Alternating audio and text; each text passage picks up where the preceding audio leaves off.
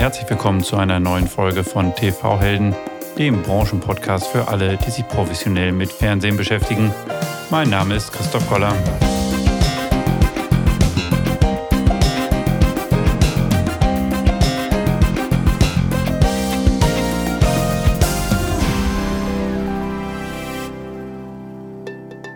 Bevor wir mit dem heutigen Gast starten, möchte ich dir kurz von einer Firma erzählen, die sich weltweit einen Namen in der Videokomprimierung und im Low Latency Streaming gemacht hat.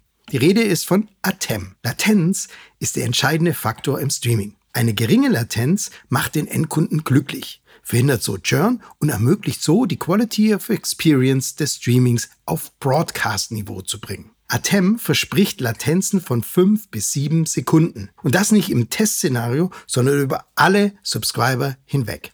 Möglich macht das die Komplettlösung von Atem, die bei der Videoverarbeitung mit Codierung und Packaging anfängt und über Dynamic Ad Insertion bis hin zur Auslieferung über Content Delivery Networks reicht. Ja, und wenn die Latenz selbst mit Dynamic Ad Insertion so gering ist, dann eröffnest du dir neue Umsatzströme mit deinem TV-Service. Also, damit auch dein Kunde beim nächsten Fußball-Event ohne Verzögerung jubelt, gehe auf die Webseite ateme.com und schaue unter Ressourcen nach den White Papers oder spreche mit einem der Vertriebsmitarbeiter. In Folge 42 habe ich mit diesen über die Erfolgsfaktoren im Streaming gesprochen. Alle Links findest du wie immer in den Show Notes. Das Thema Ausbau digitaler Infrastruktur ist eigentlich auf jeder Agenda der Bundesregierung, also jedenfalls soweit ich zurückdenken kann. Und obwohl der Ausbau so ein bisschen in den letzten Jahren vorangekommen ist, wir da weiter sind, gerade im Bereich Glasfaser, hängen wir immer noch etwas zurück im Vergleich mit anderen Ländern. Und im Zusammenhang genau mit diesem Glasfaseranbau kommt eigentlich auch immer wieder das Thema Open Access auf. Und zu dem Thema möchte ich heute gerne mit meinem Gast sprechen. Und ich denke, ich habe da einen Gast gefunden, der ein äh, sehr guter Experte ist auf diesem Gebiet. Es ist Benedikt Kind, der ist Leiter Grundsatzfragen und Regulierung bei der Breco. Herzlich willkommen. Vielen Dank für deinen Besuch. Ja, vielen Dank für die Einladung. Ich freue mich dabei sein zu dürfen. Genau, bevor wir auf das Thema Open Access einsteigen, vielleicht die Frage, du bist Leiter Rechtsregulierung bei der Breco. Sag uns kurz vielleicht auch nochmal, was macht die Breco, was ist die Breco und was sind eigentlich so Themen, die dich momentan beschäftigen? Also Breco steht für Bundesverband Breitbandkommunikation und bei uns sind 450 Unternehmen Mitglied davon 240 Unternehmen, die lokal oder regional vor allen Dingen Glasfasernetze ausbauen.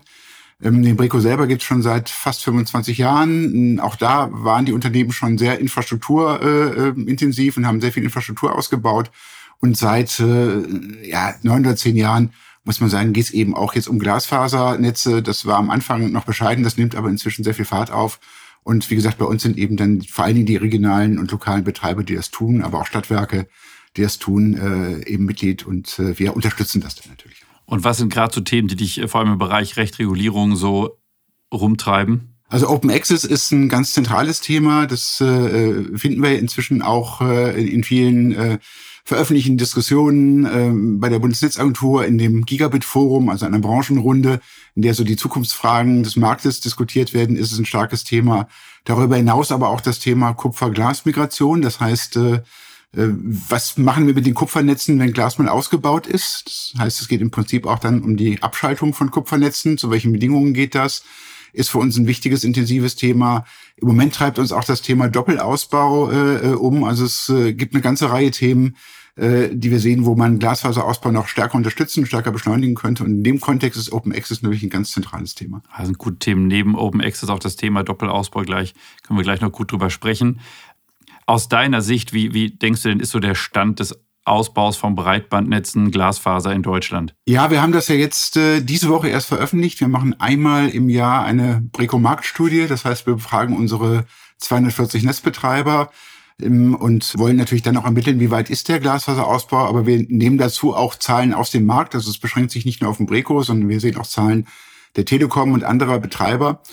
Und äh, man muss sagen, es äh, hat von einem relativ niedrigen Niveau in den letzten zwei, drei Jahren Fahrt aufgenommen. Wobei man da auch etwas differenzieren muss. Wir haben festgestellt, dass wir jetzt inzwischen 17,3 Millionen sogenannte Homes Passed haben. Was sind Homes Passed? Homes Passed sind, äh, ja, es ist das Glasfaser in der Straße und äh, nicht weiter als 20 Meter weg vom Gebäude. So definieren wir das, so definiert es aber auch die Bundesnetzagentur. Da sind wir inzwischen bei 17,3 Millionen Haushalten, die wir erreichen. Und etwas äh, schwächer ist natürlich im Moment noch das Thema Homes Connected. Das heißt, diese Gebäude müssen ja dann noch angeschlossen werden. Ähm, da sind wir jetzt bei äh, 9 Millionen, knapp 9 Millionen.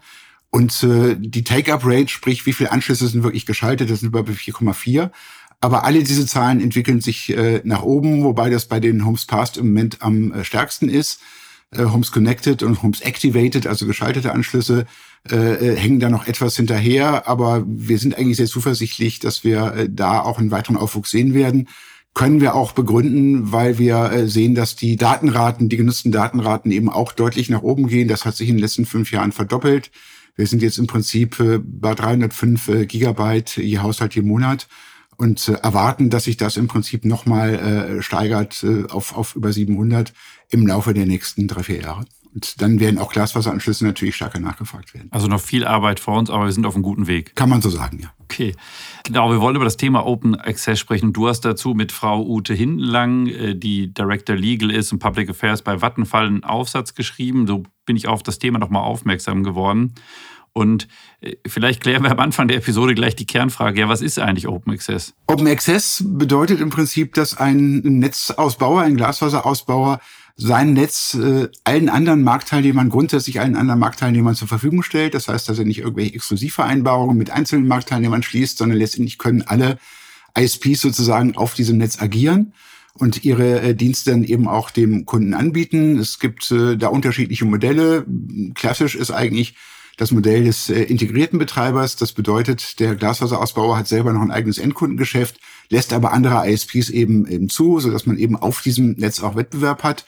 Was wir aber auch sehen, und darum war auch Vattenfall Eurofiber ganz interessant, ist, dass wir im deutschen Markt jetzt, in, ähnlich wie in Skandinavien, da gibt's das schon länger, äh, Wholesale-Only-Betreiber bekommen. Das heißt, Unternehmen, die nur das Netz bauen, selber kein eigenes Endkundengeschäft machen und äh, letztendlich das im Prinzip komplett äh, allen ISPs, die Interesse haben, dann auch zur Verfügung stellen. Und äh, ähm, das gibt auch dem Thema Open Access nochmal einen ordentlichen Schub. Also das heißt, was mache ich als Unternehmen? Ich, ich grab das Loch, ich lege das Rohr hin, ich lege die Leitung rein und sage dann, wer möchte, darf gerne die Leitung mitnutzen und bezahlt mir dafür eine bestimmte Gebühr. Genau, das läuft in der Regel dann ähm, praktisch über einen, Datenstrom. Das heißt, es gibt verschiedene Möglichkeiten, Open Access zu gewähren. Man kann natürlich sozusagen eine separate Faser anbieten. Vielen Unternehmen ist es aber im Prinzip dann äh, möglicherweise zu, äh, zu aufwendig, äh, beziehungsweise sie möchten auf eine andere Wertschöpfungsstufe einsteigen. Und äh, darum ist also gerade der sogenannte Bitstromzugang, das ist halt ein Datenstrom, der dem Nachfrage zur Verfügung gestellt wird, äh, ist also eigentlich das äh, Hauptprodukt, äh, was im Moment in diesem Bereich äh, vermarktet wird. Und äh, wie gesagt, schließt aber andere Produkte nicht aus. Da mal eine Nachfrage, weil mich interessiert, wie dann eigentlich die Unternehmen da vorgehen. Ist es dann eher so ein einzelner Kunde, fragt beim Unternehmen an und sagt, ich hätte gerne hier bei dir einen Breitbandanschluss. Ähm, kannst du mir das in der Gegend, wo ich wohne, ermöglichen? Oder geht das Unternehmen eher strategisch vor und sagt, naja, hier in der Gegend, ähm, da könnten wir eigentlich gutes Endkundengeschäft aufbauen.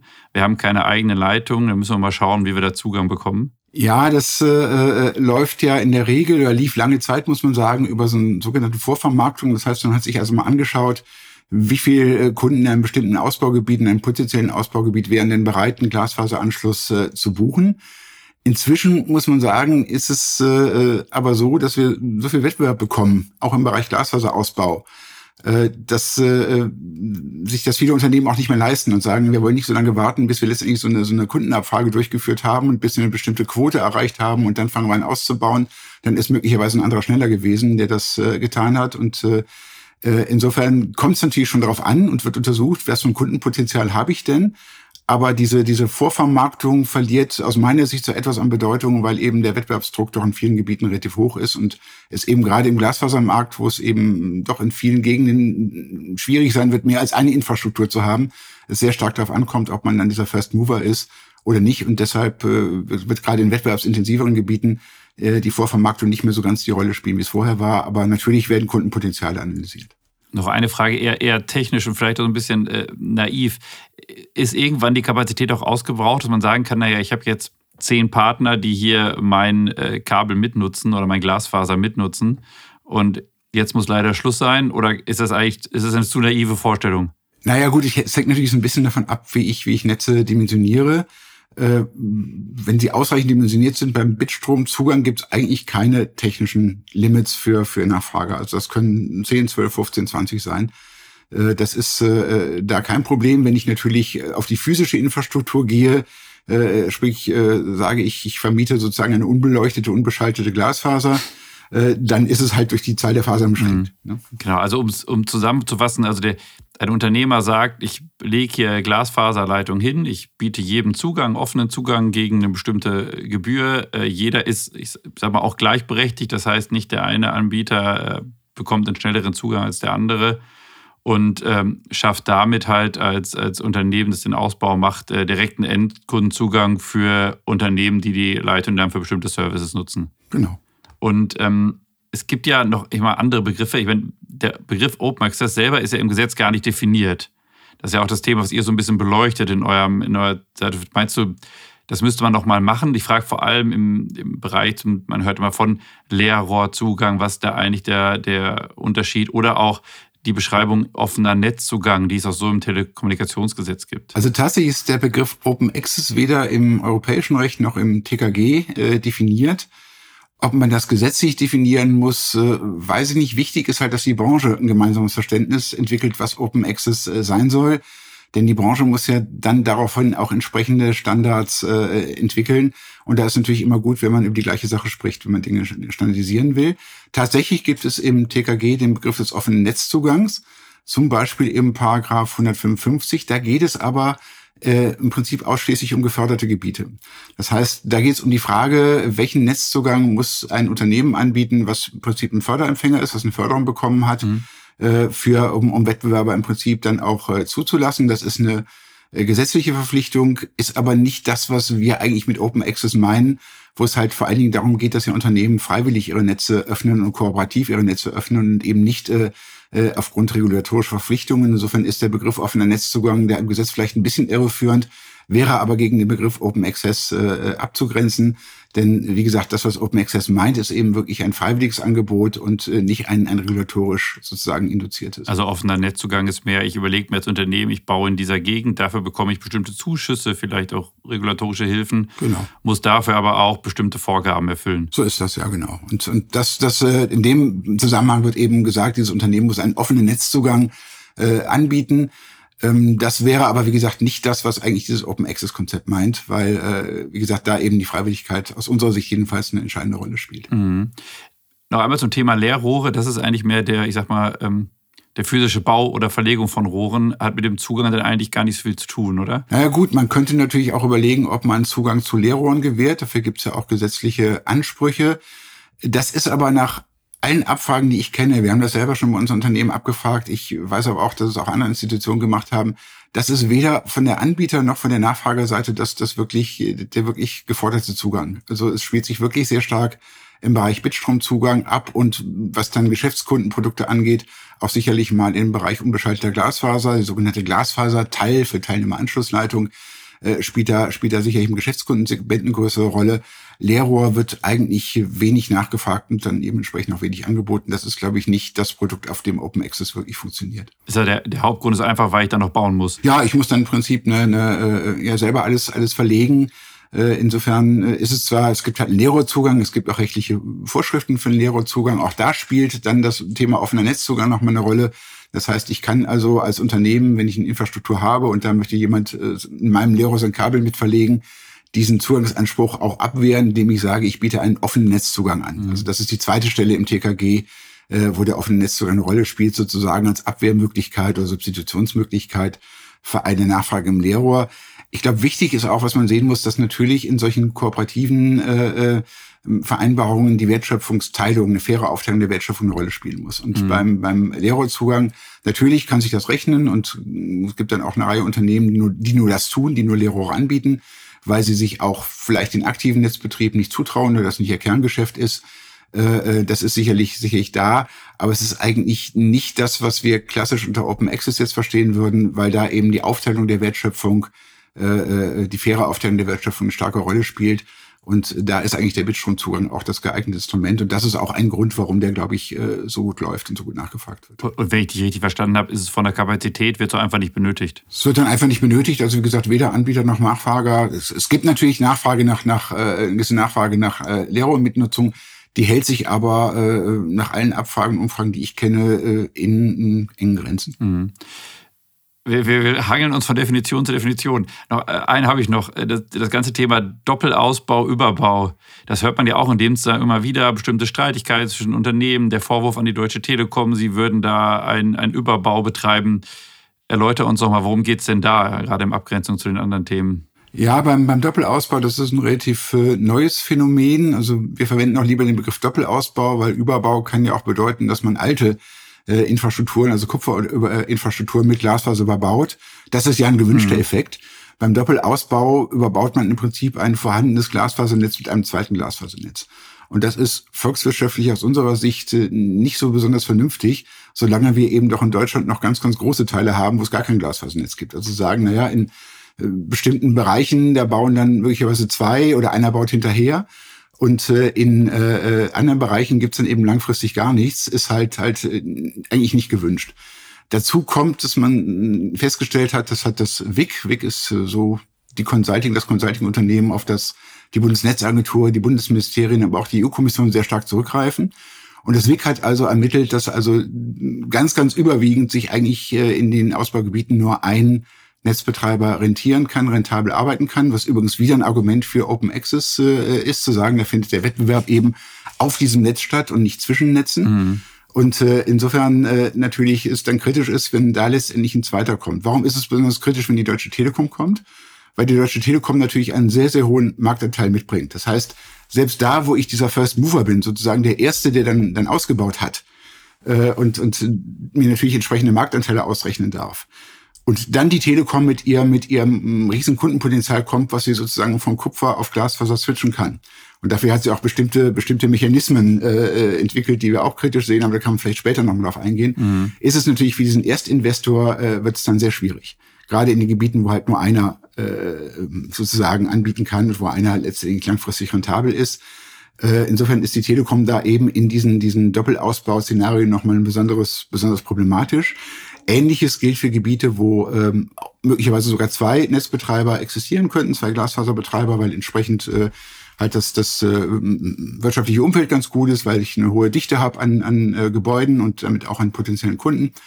Ähm, auch da ist es so, das lohnt sich auch nur, wenn die ungefähr gleiche Marktanteile erzielen können. Wenn da jetzt jemand kommt, der im Prinzip schon 70, 80 Prozent Marktanteil hat und muss ihn praktisch nur schwenken, dann äh, mhm. wird das eben auch kritisch. Also insofern sind diese Doppelausbau-Szenarien, insbesondere dann, wie gesagt, wenn die Telekom sozusagen hinterherbaut oder der zweite Ausbauer ist, für die Investitionen des ersten sehr schwierig. Und äh, das bedeutet auch wieder, dass man natürlich, dass diese Investitionen mit höheren Risiken belastet sind. Wenn ich damit rechnen muss, da kommt möglicherweise noch eine Telekom hinterher. Und höhere Risiken bedeutet höhere Zinsen, höhere Zinsen bedeutet weniger Investitionsmittel. Also letztendlich ist es eben schädlich für den Ausbau insgesamt, äh, wenn man da wirklich strategisch einen Doppelausbau betreibt, was wir so ein bisschen sehen. Das ist schwer nachzuweisen, aber äh, wie gesagt, ein kritisches Thema. Noch eine Nachfrage dazu und der regulatorische Hintergrund, dass die Deutsche Telekom aber Zugang oder jeweils der, der den Überbau macht, Doppelausbau macht, Zugang dazu gewähren muss der hilft dann eigentlich nicht, die oder hilft bei der Problematik nicht ab. Ja gut, das würde ja nur bedeuten, dass dann sozusagen auf dem Netz der Telekom ein Wettbewerb stattfindet. Was wir ja wollen, ist im Prinzip ja, dass alle Kräfte äh, letztendlich beim Glasfaserausbau genutzt mhm. werden. Und das ist ja auch der Unterschied äh, zum, zum, zum Kupfernetz, zum Kupfermarkt, äh, wo im Prinzip am 1.1.98 mit der Liberalisierung des Festnetzes gestartet wurden. Alle Anschlüsse waren bei einem. Alle mhm. Anschlüsse waren bei der Telekom der Glasfasermarkt ist ja, ist ja von der Struktur her ganz anders. Das heißt, wir haben, wir haben äh, sehr viele unterschiedliche Player. Wir haben äh, letztendlich eben, wie gesagt, lokale oder regionale Unternehmen, die schon im Kupfermarkt sehr aktiv waren und Infrastruktur aufgebaut haben, die Glasfaser bis zu Kabelverzweigern gebracht haben und jetzt natürlich sozusagen im nächsten Schritt das Glasfaser in die Gebäude bringen. Wir haben aber auch Stadtwerke, die im Prinzip jetzt neu eingestiegen sind ins Glasfasergeschäft. Wir haben auch als neue äh, Spieler äh, Private Equity Unternehmen, das heißt Unternehmen, die eben sehr stark durch Investoren äh, bestimmt werden. Äh, wir haben natürlich, wie gesagt, auch die, die Deutsche Telekom und andere klassische äh, Telekommunikationsunternehmen. Es ist also ein sehr, sehr buntes Feld und die Telekom ist da auch jetzt nicht äh, das Unternehmen, was sozusagen die Mehrheit aller Anschlüsse ausbaut. Also wir haben das auch in unserer Marktstudie jetzt mal äh, äh letztendlich festgestellt. Äh, 64 Prozent, also fast zwei Drittel der Anschlüsse kommen aus dem Wettbewerb. Und äh, wir wollen eigentlich nicht, und ich, das ist nicht nur in der Breko ist nicht, sondern es wäre auch volkswirtschaftlich, glaube ich, nicht vernünftig, äh, wenn wir jetzt im Prinzip die Marktstruktur, die wir im Kupfermarkt historisch bedingt hatten, jetzt sozusagen übertragen in, in den Glasfasermarkt. Dafür ist der, wie gesagt, viel zu lebendig, viel zu bunt, viel zu viele Unternehmen, die da investieren wollen und auch investieren.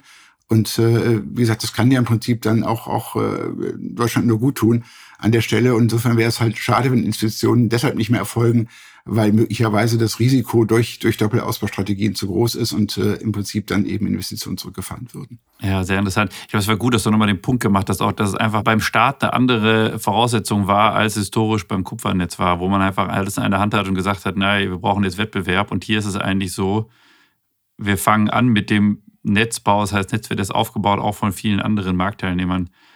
Ja, das, ist, ähm, das Thema Open Access auch gerade in Abgrenzung zum Thema Leerrohre, offener Netzzugang, das hattest du ja auch angedeutet, ist, hilft so ein bisschen, es soll eigentlich eine Prävention sein, dass nicht reguliert wird. Ähm, weil man sagt, naja, es gibt da den Anbieter, der hat da Kapazität und der bietet die freie Markt an. Hm, was glaubst du, was sind da die Vorteile von Open Access, gerade zu den ganzen Themen, die wir im Telekommunikationsgesetz schon geregelt haben? Ja, die Vorteile von Open Access ist eigentlich ist eine Win-Win-Situation. Das heißt, für das Ausbauunternehmen trägt es natürlich dazu bei, dass man relativ schnell eine gute Netzauslastung hat. Also äh, selbst Unternehmen, die äh, jetzt ein eigenes Endkundengeschäft haben, also integrierte Betreiber, äh, werden sicherlich Schwierigkeiten haben, sozusagen Kundenstamm so schnell aufzubauen, wie sie ihn aufbauen können, äh, wenn sie eben eben Vorleistungen anbieten. Und äh, das Thema Auslastung, Netzauslastung ist in Business Cases ein sehr entscheidender Faktor. Insofern trägt es eben dann doch zu einer relativ schnellen Netzauslastung bei, wenn ich dann eben auch äh, große und vermarktungsstarke ISPs habe, aber auch, auch vielleicht kleine, die eben eben gute Angebote machen, die dann eben auch nachgefragt werden. Das äh, ist letztendlich eben für den Ausbau von Vorteil. Es ist äh, für die Nachfrager von Vorteil, weil sie natürlich keine parallelen Infrastrukturen bauen müssen, was dann ja auch wieder teuer und langwierig ist, mhm. sondern weil sie äh, im Prinzip sehr schnell äh, ihre Endkundenangebote auf einer hervorragenden Infrastruktur, nämlich auf Glasfaser, präsentieren können. Und es ist natürlich vor allen Dingen für die, für die Nutzerinnen und Nutzer äh, eine gute Geschichte, weil sie eben sehr schnell sehr viele Dienste bekommen, innovative Dienste bekommen und Wettbewerb bekommen, was sich dann natürlich zum Beispiel auch wieder auf Preise auswirkt. Also insofern ist es eigentlich eine, eine Win-Win-Situation für alle äh, Beteiligten. Und äh, das sind die, sind die Vorteile, die wir eben bei Open Access sehen. Letztendlich würde ein Überbau dadurch eigentlich überflüssig, weil man sagt, der Wettbewerb findet dann eben nicht zwischen zwei Infrastrukturen statt, die sich möglicherweise auch gar nicht beide rechnen können, von denen dann eine doch wieder äh, äh mittel- oder langfristig wegfällt, sondern der Wettbewerb findet durch Open Access statt und zwar sehr intensiv auf der, auf der Glaswasser-Infrastruktur. Mhm. Gegenargument, was mir immer in den Kopf kommt, ist, naja, aber ist nicht noch schöner, ich habe mein eigenes Netz, das mir gehört, da kann ich Endkundengeschäft betreiben und gleichzeitig ist auch noch B2B äh, anderen Zugang verschaffen. Also ich glaube, das allein vom, vom, vom Business äh, Gedanken her. Das ist ja die Motivation der Ausbauer. Aber es ist ja. natürlich nicht schön, wenn ich da der zweite, dritte oder vierte bin, der kommt und wenn ich nicht gerade Telekom bin und diese Marktanteile mhm. mitbringe sozusagen, dann mit einem Marktanteil von 10, 15 Prozent klarkommen soll, was ich nicht rechnen kann. Äh, also letztendlich ist es eben durch die durch die Kosten, die auch auch der Glasfaserausbau letztendlich verursacht, ist es halt so, dass im Prinzip sich eben nicht viele Infrastrukturen rechnen würden parallel, also wenn überhaupt. Also wie gesagt, in überwiegenden Teilen des Bundesgebietes wäre es sogar so, dass man sagt, es rechnet sich nur eine. Dann mag es halt ein paar Ballungszentren geben und man sagt, da richten sich vielleicht auch noch eine zweite. Da finden beide genug Kunden. Aber wenn man sagt, man braucht eigentlich einen Marktanteil so um die 40 Prozent, äh, damit ich, damit ich äh, letztendlich dann auch rentabel ein Glasfasernetz bauen und betreiben kann, dann äh, äh, es liegt auf der Hand, dass da eben selten mehr Platz äh, sein wird als für zwei. Hm. Du hattest vorhin schon auch neue Geschäftsmodelle in dem Zusammenhang angesprochen, also Wholesale Only zum Beispiel, und wo du ja auch sagst, naja, die würden eigentlich durch einen breiteren Open Access Zugang weiter gefördert werden. Genau, das ist deren, das ist letztendlich deren, deren Modell, dass sie, dass sie sagen, wir haben gar kein eigenes Endkundengeschäft, sondern wir bieten im Prinzip äh, ähm, wir bieten im Prinzip unser Netz allen an, die es nutzen möchten. Es steht sozusagen für alle, für alle offen. Und äh, ähm, letztendlich führt das eben auch, und wir kennen dieses Modell nicht ganz eins zu eins, wie es bisher in Deutschland ist, das ist in Skandinavien nochmal so ein bisschen anders, aber im Wesentlichen ist es natürlich die Idee, die auch aus Skandinavien kommt, zu sagen, also der Ausbauer und Betreiber des Netzes muss gar nicht selber irgendwie im Endkundengeschäft tätig sein, sondern der stellt die Infrastruktur zur Verfügung und das, was dann darauf passiert, das machen eben die ISPs und Dienstanbieter. Mhm Jetzt hatten wir gesagt, naja, es gibt auf jeden Fall, so ist mein Verständnis, in der Wirtschaft ein gemeinsames Verständnis über den Begriff Open Access. Man weiß, was man darunter zu verstehen hat, gerade auch in Abgrenzung zu den regulierten Themen wie offener Netzzugang. Hier zwei Fragen. Meinst du, wir brauchen eine gesetzliche Definition von Open Access und meinst du, wir sollten das Thema Open Access auch irgendwo ja regulativ festhalten? Also das, das gemeinsame Verständnis in der Wirtschaft gibt es leider noch nicht. Darum war ja der Aufsatz, der versucht, da mal einen Aufschlag zu machen ah, okay. und das, das herzustellen. Natürlich so ein bisschen auch, auch äh, so nach unseren, unserem Sinne, nach unseren Überzeugungen da an der Stelle. Aber es gibt zum Beispiel Deutsche Telekom, die sagt, natürlich ist auch ein regulierter Zugang Open Access. Ich bin als Telekom der größte Open Access Anbieter. Mhm. Ja, wie gesagt, das sehen wir, das sehen wir halt äh, an der Stelle anders. Wir halten es für konstitutiv für Open Access, dass es eben wirklich ein freiwilliges Angebot ist, dass nicht Kooperationen sind, ein kooperatives Angebot ist. Äh, also insofern ist das gemeinsame Verständnis noch nicht hergestellt, sondern da arbeiten wir gerade dran, auch im Gigabit-Forum bei der Bundesnetzagentur ist das immer wieder ein Diskussionspunkt. Es gibt äh, andere, die sagen, Open Access liegt nur dann vor, wenn die gesamte Wertschöpfungskette vom Lehrer über die unbeschaltete Glasfaser bis zum Bitstrom angeboten wird. Das ist in dem geförderten Bereich ist das tatsächlich Anforderung. Äh, unsere äh, Auffassung ist nicht, sondern wir halten es für sinnvoll äh, zu sagen, na ja, wenn eine Möglichkeit des Zugangs da ist und vielleicht äh, man sich auch nicht kannibalisiert mit drei, vier verschiedenen Zugangsprodukten, sondern wenn ich eine Möglichkeit des Zugangs habe, ist das mhm. Netz dann im Prinzip offen, wenn es dann eben auch so ist, dass es wirklich von allen, von allen genutzt werden kann. Also wenn es nicht prohibitiv ist oder prohibitiv ausgestaltet ist. Das wäre dann auch wieder kein Open Access. Also über den Begriff wird durchaus noch gestritten, aber das war jetzt eben mal ein, ein Grundstein oder ein erster, erster Stein, wo man gesagt hat, okay, damit wollen die Diskussion jetzt doch auch nochmal anstoßen, auch ein bisschen äh, mal in den wissenschaftlichen Medien, in dem Fall halt in Netzwissenschaften und Recht anstoßen. Und äh, äh, ähm, das ist, das war eigentlich die Absicht in diesem Aufsatz zu sagen, wir brauchen ein gemeinsames Verständnis. Ich glaube nicht, dass man das, das wirklich regulatorisch ins Gesetz schreiben müsste. Es würde aber auch nicht schaden, was Open Access ist, sondern wichtig ist, dass die Branche ein gemeinsames Verständnis herstellt, damit dann die entsprechenden Standards auf Basis dieses, äh, dieses, dieses Verständnisses auch erarbeitet werden können. Also äh, Standards heißt zum Beispiel, daran wird schon gearbeitet, äh, äh, Schnittstellen, dass man sagt, okay, die, die, die Order- oder Bestellschnittstellen und die Entstörungsschnittstellen, also da, wo ich, wo ich meine Stellung aufgebe, wo ich Entstör Störfälle melde, die dann entstört werden müssen, das sollte nach Möglichkeit nicht bei jedem Netzbetreiber anders aussehen. Hm. Denn sonst ist das für Nachfrager sehr, sehr schwierig, wenn die also mit, mit einem Dutzend Netzbetreiber agieren und jeder hat so seine eigenen Schnittstellen, sein eigenes System. Das, äh, da arbeitet ein Arbeitskreis dran, diese Schnittstellen. Es gibt eigentlich im Wesentlichen zwei Order-Schnittstellen. Die eine ist die der Telekom, die andere ist die der Wettbewerber das ein Stück weit zu vereinheitlichen. Was wir aber auch brauchen, sind gewisse vertragliche Standards, die einheitlich sind. Also das heißt jetzt nicht irgendwelche Preise, das müssen die Unternehmen alles, alles äh, für sich regeln. Wir wollen ja auch kein Kartell hier irgendwie bilden. Aber natürlich äh, bestimmte prozessuale Dinge, die in Verträgen beschrieben sind, äh, ähm, äh, andere vertragliche Standards machen es einfach leichter und würden eben dazu beitragen, Open Access umzusetzen. Dafür muss ich aber wissen, was Open Access ist und halt als Branchen ein gemeinsames Verständnis dafür entwickeln. Und da sollte der Aufsatz sozusagen jetzt mal ein erster Beitrag sein und zu sagen, wir sind so und wer es anders sieht, der soll jetzt gerne mal schreiben. Also wäre eigentlich so aus, aus deiner Sicht eher das Ziel, man sollte sich innerhalb der Branche, innerhalb der Wirtschaft zusammensetzen, versuchen, die, sei es rechtlich, sei es technisch, Standards zu definieren und der Regulierer muss gar nicht unbedingt tätig werden. Nicht als Regulierer. Also was ganz hilfreich ist, wie gesagt, die technischen Standards, da gibt es schon eine Arbeitsgruppe zu, wo die großen Betreiber alle drin sind, die großen Ausbauer alle drin sind, auch einige kleinere dabei sind, also ganz gut der Markt ganz gut repräsentiert wird. Äh, ich glaube, das läuft. Das ist halt halt wie bei vielen technischen Schnittstellenbeschreibungen und, und Prozessbeschreibungen dauert das halt seine Zeit, aber das wird, das werden wir, werden wir sehr zeitnah dann doch bekommen. Äh, vertragliche Standards ist dann nochmal eine andere, andere Frage. Da gibt's eben eigentlich kein Gremium für. Und äh, ähm, da ist halt sehr hilfreich die Moderation der Bundesnetzagentur im Rahmen dieses Gigabit-Forums. Also das wäre eine Idee, die man, wie man dieses Gigabit-Forum auch nutzen kann, dass mhm. man sagt, na ja, macht jetzt keinen kompletten Standardvertrag, den alle nutzen müssen. Aber man gibt mal so ein paar Empfehlungen, wie man bestimmte Dinge vielleicht so regelt, dass sie eben doch einheitlich sind und dass die großen Nachfrager dann nicht bei jedem Netzbetreiber was anderes vorfinden. Und das ist, wie gesagt, aus unserer Sicht eine ganz zwingende Voraussetzung dafür, dass Open Access funktioniert, äh, dass man sagt, äh, letztendlich äh, kommen die Nachfrager, egal wo sie nachfragen, doch mehr oder weniger an die gleichen Regelungen, an die gleichen Verträge. Wie gesagt, Preise werden unterschiedlich sein, weil auch Ausbaukosten schon topografisch äh, bedingt sehr unterschiedlich sind.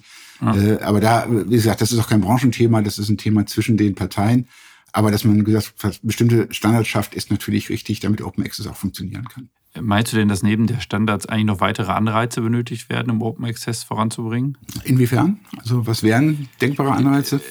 Wenn ich Open Access zur Verfügung stelle, bekomme ich, äh, werde ich weniger reguliert, bekomme ich andere Anreize im Netz. Also ich sage mal so die typischen Modelle, die man dann so im Kopf hat. Ja, das TKG bietet ja da schon, bietet ja da schon, schon einiges an. Also jetzt, äh, vielleicht muss man sagen, als Hintergrund, es hat äh, Ende 2021 äh, eine richtig große TKG-Reform gegeben und da hat man sich genau äh, über die Frage Gedanken gemacht, muss ich eigentlich Glasfasernetze genauso regulieren wie Kupfernetze? Oder äh, ist da eigentlich eine, eine andere Form der Regulierung wichtig? Und dann muss man sagen, okay, da muss man sich zwei Dinge anschauen. Das eine ist das Marktbeherrschungsunternehmen. Das ist äh, bisher ausschließlich die Telekom, auch im Glasfasermarkt, obwohl sie ja da nicht die, die, die äh, überragende Marktanteile hat bisher. Wir haben gesagt, ein, ein Drittel der Anschlüsse wird von der Telekom gebaut, zwei Drittel von unterschiedlichsten Wettbewerbern. Aber da die Bundesnetzagentur sozusagen den Anschlussmarkt im Moment noch als einen Markt betrachtet und sozusagen da den Kupfer, die Kupferanschlüsse, die Kabelanschlüsse und die Glasfaseranschlüsse in einen Topf wirft, äh, ist eben die Telekom schon aufgrund ihres hohen Marktanteils beim Kupfer eben in diesem Markt das marktbeherrschende Unternehmen. Gleichwohl gibt es für die Telekom auch, wenn sie es nutzen will, ähm, als Marktbeherrscher äh, dann Möglichkeiten der Regulierungserleichterung indem man sagt, na ja, bei sogenannten VHC, Very High Capacity Networks, und das sind im Wesentlichen Glasfasernetze der Definition nach, da kann man Regulierung abwenden durch eine bestimmte Verpflichtungszusage. Das heißt, wenn ich als Unternehmen der Bundesnetzagentur eine Verpflichtungszusage über den Zugang, Zugangsbedingungen, Vertragsentwurf, äh, äh Preise präsentiere und die Bundesnetzagentur hält das für, für eine marktgerechte Lösung, dann äh, kann sie eben das für verbindlich erklären und verzichtet auf weitere Regulierungsmaßnahmen. Das heißt, dann legt sie eben nicht als ihrerseits Entgelte fest und, und einen Standardvertrag fest und ähnliches, sondern dann liegt das eben in der Hand des regulierten Unternehmens. Dann gibt es den Bereich, wo, wo es nicht um Marktbeherrschung geht, der Bereich der sogenannten symmetrischen Regulierung. Da gibt's mit dem neuen TKG, was nicht mehr so ganz neu ist, aber wie gesagt Ende 2021 in Kraft getreten, da gibt es ein, ein, äh, eine neue Regelung in Paragraphen 22, der sagt, na ja, jeder, der Infrastrukturen betreibt, die technisch äh, oder wirtschaftlich nicht replizierbar sind, also die ich nicht nicht äh, ein zweites Mal errichten kann. Und das haben wir mhm. ja gerade gesagt, das ist bei Glasfasernetzen schon aus wirtschaftlichen Gesichtspunkten in vielen Regionen Deutschlands der Fall, dass ich das eben nicht kann. Äh, der muss also im Prinzip äh, sein Netz öffnen. Dafür gibt es dann bestimmte Voraussetzungen, äh, äh dass man sagt, na ja gut, diese, dieser äh, Verengung sozusagen muss sich eben auch negativ auf den Wettbewerb für die, also auf die Endkunden äh, äh, ausgewirkt haben. Also schaut man sich halt an, gibt es möglicherweise in solchen Gebieten höhere Preise als anderswo, wo Wettbewerb haben oder gibt es ein schlechteres Angebot. Und wenn das der Fall ist, dann, dann kann eben auch ein nicht marktbeherrschungsunternehmen dazu äh, verpflichtet werden, sein Netz äh, zu öffnen.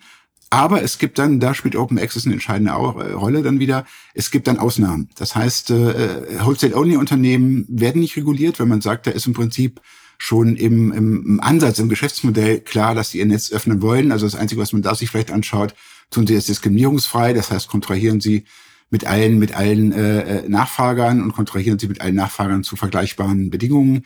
Natürlich darf man äh, äh, Rabattpreise, Rabattstaffeln machen, wenn da eben eine größere Abnahme erfolgt. Das ist nicht diskriminierend. Aber das, das ist eigentlich das, was bei Wholesale Only geprüft wird. Und selbst bei integrierten Unternehmen kann die Bundesnetzagentur von dieser Regulierung absehen, wenn sie eben einen, einen offenen Netzzugang äh, zur Verfügung stellen. Das heißt also, Open Access ist eine Regulierungsschutz, eine Regulierungsprävention, weil man am Ende zu dem Ergebnis kommen müsste, wer Open Access anbietet. Da müsste die BNSA schon, schon in ihrer Abwägung sehr, sehr spezielle Gründe finden, um zu sagen, der wird jetzt trotzdem reguliert. Also das, äh, natürlich muss es halt auch ein ernst gemeinter Open Access sein. Das heißt eben äh, in den Bedingungen, in den Konditionen und am Ende auch in den Preisen mhm. natürlich so sein, dass ein, ein, Wettbewerber, der das nachfragt, auch äh, auf dieser Basis konkurrieren kann. Also wenn ich, äh, da spielen eine Kostenscherenprüfung eine große Rolle. Das heißt, es wird geprüft, äh, bei einem integrierten Unternehmen hm, ist der Abstand sozusagen zwischen dem Vorleistungspreis, den dieses Unternehmen anbietet, dem Endkundenpreis, so groß, dass der Vorleistungsnachfrager zu einem vergleichbaren Endkundenpreis anbieten kann. Das wäre sozusagen die Kontrollfrage, die da zu stellen wäre. Aber auch die können sich, wie gesagt, äh, von Regulierung sozusagen befreien, wenn sie eben Open Access Angebot machen. Was dann natürlich ein Anreiz ist. Also mal zusammengefasst, du sagst eigentlich, naja, der Regulierer muss jetzt nicht direkt tätig werden, aber auch so die Bundesnetzagentur oder das Gigabyte Forum angesprochen als Moderationsforum, Bundesnetzagentur als Moderator, das wäre eigentlich eine Lösung, die für euch äh, interessant wäre. Das ist interessant und das findet ja in diesem Gigabit-Forum auch statt. Das heißt, die, die Bundesnetzagentur übernimmt ja da die, die Moderatorenrolle. äh, macht das aus meiner Sicht auch sehr äh, besonnen und sehr gut. Und äh, ich glaube, dass wir da auch, natürlich ist das ein Ringen, weil natürlich sehr unterschiedliche Unternehmen äh, letztendlich äh, mit dabei sind und den Markt ja, prägen. Ja. Ich habe das ja versucht, so ein bisschen darzustellen, wer da alles mitspielt. Äh, und natürlich sind die Interessen unterschiedlich. Also es ist jetzt kein Selbstläufer, aber ich glaube, dass wir da äh, durchaus am Ende erfolgreich sein werden. Mal weg vom Thema Open Access. Du hast gesagt, TKG gab es eine Revision schon ein paar Jahre her. Meinst du denn, dass gerade auch in Bezug auf den Glasfaserausbau, Infrastrukturausbau dann nochmal Nachbesserungsbedarf im TKG besteht? Ja, das ist natürlich äh, nicht so ganz leicht, weil das TKG ja sehr stark geprägt ist durch die europäischen Rechtsgrundlagen. Das heißt, das, was wir äh, äh nachbessern müssten, müssten wir eigentlich dann erstmal im europäischen Recht mhm. anlegen. Ähm, Würde ja auch gehen, wäre nur die Ebene höher. Ja, ja, genau.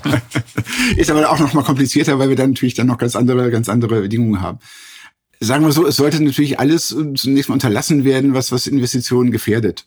Und äh, wie gesagt, da sind wir noch mal beim Thema, beim Thema Leerrohrzugang. Ich hatte das ja vorhin gesagt. Es gibt halt die Möglichkeit, wenn ich ein Glasfasernetz habe und es kommt jemand und sagt, ich möchte dein Leerrohr mitnutzen, um da selber eine eigene Glasfaser daneben zu legen, äh, das kann so eine Investition natürlich schon mal empfindlich stören. Also äh, wenn ich natürlich davon ausgegangen bin, ich habe einen bestimmten Marktanteil in meinem Ausbaugebiet und dann legen noch zwei möglicherweise sehr vermarktungsstarke Unternehmen ihre Glaswasser mit rein für ein relativ schmales Geld, dann, dann macht das mein Business Case kaputt. Darum gibt es ja die Regelung, dass man sagt, man kann diesen, diese ähm, ähm, Zugangsnachfrage abwehren, wenn man zum Beispiel einen Bitstrom-Zugang oder einen Open Access offenen Netzzugang äh, anbietet. Und äh, diese Regelung ist im Moment so ein bisschen gefährdet äh, aus, aus Brüssel, die äh, diese Möglichkeit beschränken wollen. Das heißt, die arbeiten gerade am sogenannten Gigabit Infrastructure Act. Und in mhm. diesem Gigabit Infrastructure Act ist also vorgesehen, dass äh, im Prinzip der Infrastrukturinhaber einen Zugangsanspruch nur noch äh, abwehren kann, wenn er stattdessen zum Beispiel eine unbeschaltete Glasfaser anbietet, aber zum Beispiel keinen Bitstromzugang mehr. Das hätte bisher ausgereicht würde nach dem Konzept der EU-Kommission jetzt nicht mehr ausreichen. Das Ganze ist noch in der Schwebe, wäre aber, was Investitionen angeht, äh, natürlich schon ein kritischer Punkt. Also insofern äh, geht der Appell eigentlich eher dahin, gehend die Dinge jetzt nicht negativ, äh, nicht negativ zu verändern und da möglicherweise Infrastrukturen noch weiter zu verunsichern, die durch den Doppelausbau sowieso schon etwas verunsichert sind. Also ähm, mal gucken. Also wir kämpfen natürlich in Brüssel dafür, andere tun das auch dass man da vielleicht etwas flexibler ist und die bisherige Regelung auch äh, weiter gilt, dass man sagt, na ja, wer einen Bitstromzugang anbietet, muss sein Leerrohr nicht öffnen, wenn es um Glasfasernetz geht. Hintergrund ist, dass äh, die ähm, Kommission, glaube ich, eigentlich ganz gute Idee hatte ursprünglich. Dieser Gigabit Infrastructure Act hat einen Vorgänger, die sogenannte Kostensenkungsrichtlinie. Und die Idee war zu sagen, na ja, wir wollen Synergien erzeugen, indem wir halt alle Infrastrukturen, die irgendwie geeignet sind, ein Glasfaserkabel aufzunehmen, dann eben auch öffnen. Und da hatte man natürlich in erster Linie äh, Gas und Strom und äh, Abwasser und so weiter im Blick, aber hat eben aus meiner Sicht den Fehler gemacht, da auch die wettbewerbliche TK-Infrastruktur mit reinzunehmen und äh, ohne dass man dafür bestimmte Ausnahmen geschaffen hätte. Und äh, das ist halt, wie gesagt, unter Investitionsgesichtspunkten ein kritischer Punkt.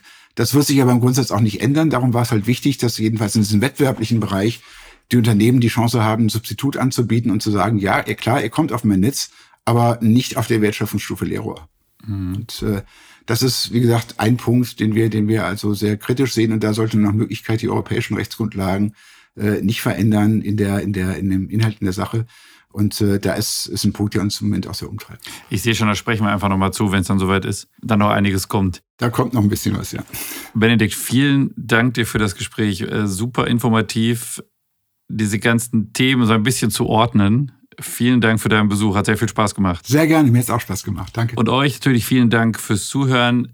Dank geht an Joel Schneider für die technische Umsetzung der Episode. Und wenn euch dieser Podcast gefallen hat, dann empfehlt uns natürlich sehr gerne weiter oder bewertet uns auf Spotify oder Apple Podcast oder wo man sonst auch Podcast bewerten kann. Vielen Dank fürs Zuhören.